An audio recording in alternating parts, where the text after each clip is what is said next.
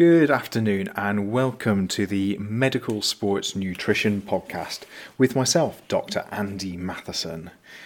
So, the first article we're going to cover today is looking at vitamin D and a little bit away from the sort of performance nutrition. This one's looking at older Australian adults.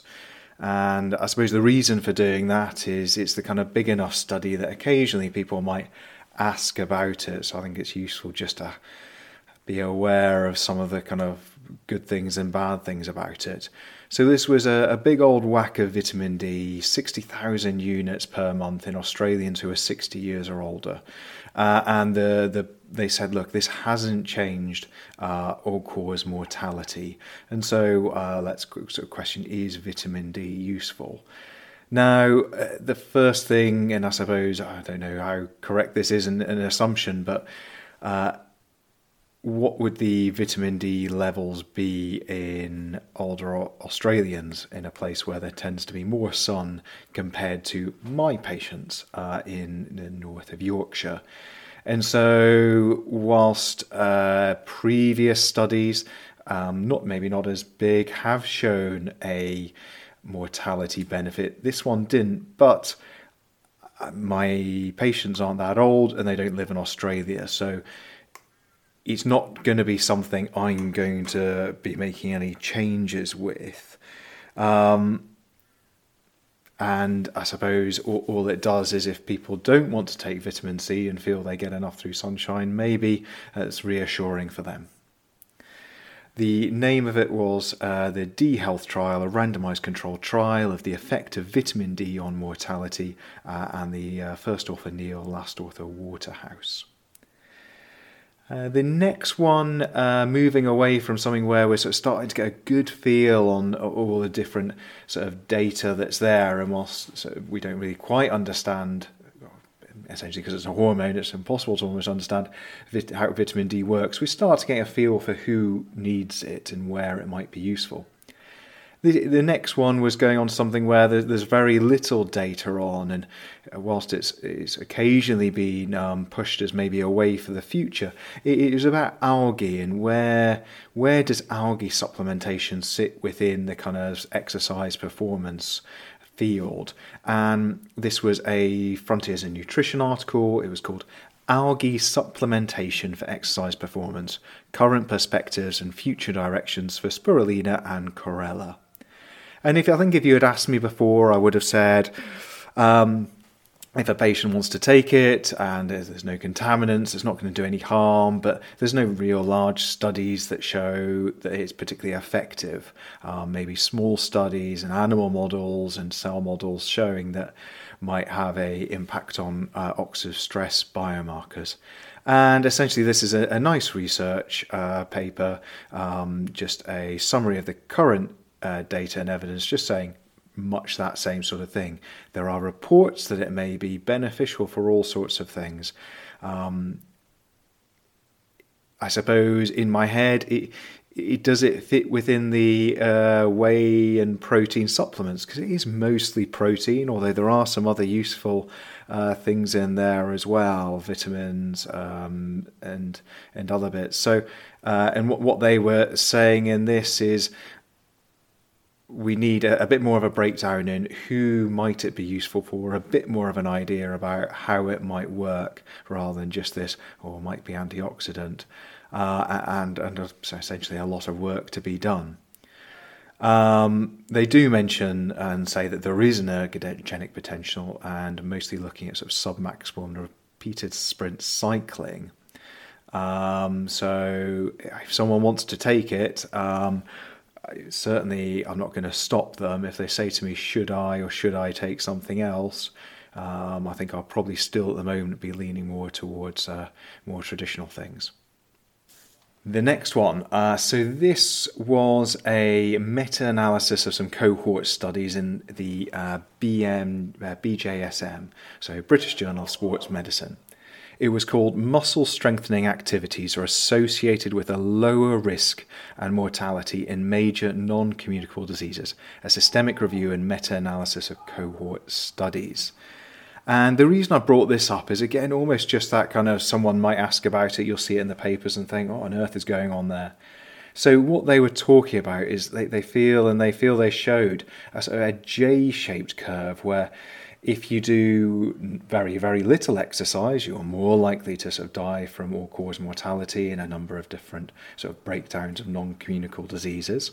If you do 30 to 60 minutes a week, uh, that, that drops. However, beyond that, there might be an increase. So, uh, like a lot of uh, meta analysis, especially of cohort studies, I'm not really too sure what I can take away from this because how do you start to control for such a wide age group? So, it's just 18 and over who didn't have severe health conditions. Uh, how do you control for such a sort of a wide range group where there are going to be some elements that uh, lead to to increase mortality out. How do you control for the confounders? Uh, and I don't know, and I don't think they told me how they did it.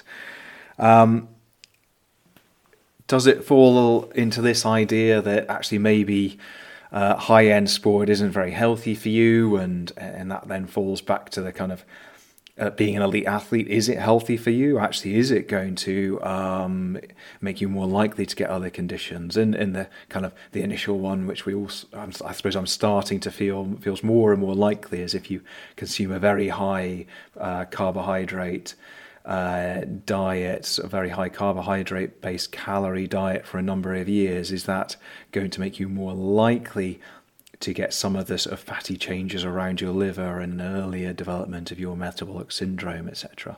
And I think that's probably true. I, am not sure this adds to it. It's almost too big and too um, too woolly. Um, and so moving on to uh, some something slightly different now, and I think a, a, a, little bit of a move away from things that I found uh, very difficult to take much from. To uh, to be honest, some things where it was almost there's almost too much information to really really kind of get get your head around. So this was uh, again just looking at uh, so this was immunology and this was to do with the microbiome. And, what caught my eye on this was it basically was talking about a, a noted difference between high income countries and low income countries in how responsive people are to vaccines. Now, what they were saying was, could this be linked to their microbiome? Because there is felt to be a broad brush difference in the microbiota between high income countries and low income countries. Now, we generally sort of say, oh, that there's increased diversity in lower and middle income countries and uh, uh, lower lower diversity in high income countries. And we don't like using good or bad in the microbiome, but that's that's often the kind of knee jerk. Oh, okay, high income countries, there's a a bad microbiome. What on earth would this have to do with um, your vaccine response, and why is this impacting your vaccine response? So, I think what they're starting to look and think is actually in these lower diversity um, microbiomes that we see in high income countries, your immune system's almost primed um, and expecting and seeing a, uh, more damage. And so when you have an oral vaccine, it's primed to respond to it. Um, where does this fit in for uh, our guys? I suppose the question would be um, is there anything we can be doing to improve athletes' responses to vaccination? What does this mean for microbiome? Is it sort of questioning the sort of where I suppose we've all started being going, which is actually prebiotics, increased diversity are going to be a good thing? I, I don't think it does. I think it just highlights a slight quirk of uh, immunology and rea- reactivity to vaccinations and that we react better to vaccines when our immune system's sort of primed and ready to go. So it's uh, called Modulation of Immune Responses to Vaccination by the Microbiota Implications and Potential Mechanisms. First author Lynn, uh, last author Pulendran. And it was in Nature Reviews Immunology. And now moving on to what, what I thought was probably the most interesting article I'd seen this week, and I think this probably sits in the middle ground between um, pure sort of science and trying to figure out how, like that last one, and how that translates to us, uh, and stuff like the spirulina, which is much more well. Should I should I recommend that to my athletes now instead of some whey protein or not? So this was called Cordovale. Caudovirales bacteriophages are associated with improved executive function and memory in flies, mice, and humans. And it was in cells, host, and microbe. Uh, first author Mayonis Perex, uh, last author Fernandez Real. And what this was looking at was the virome.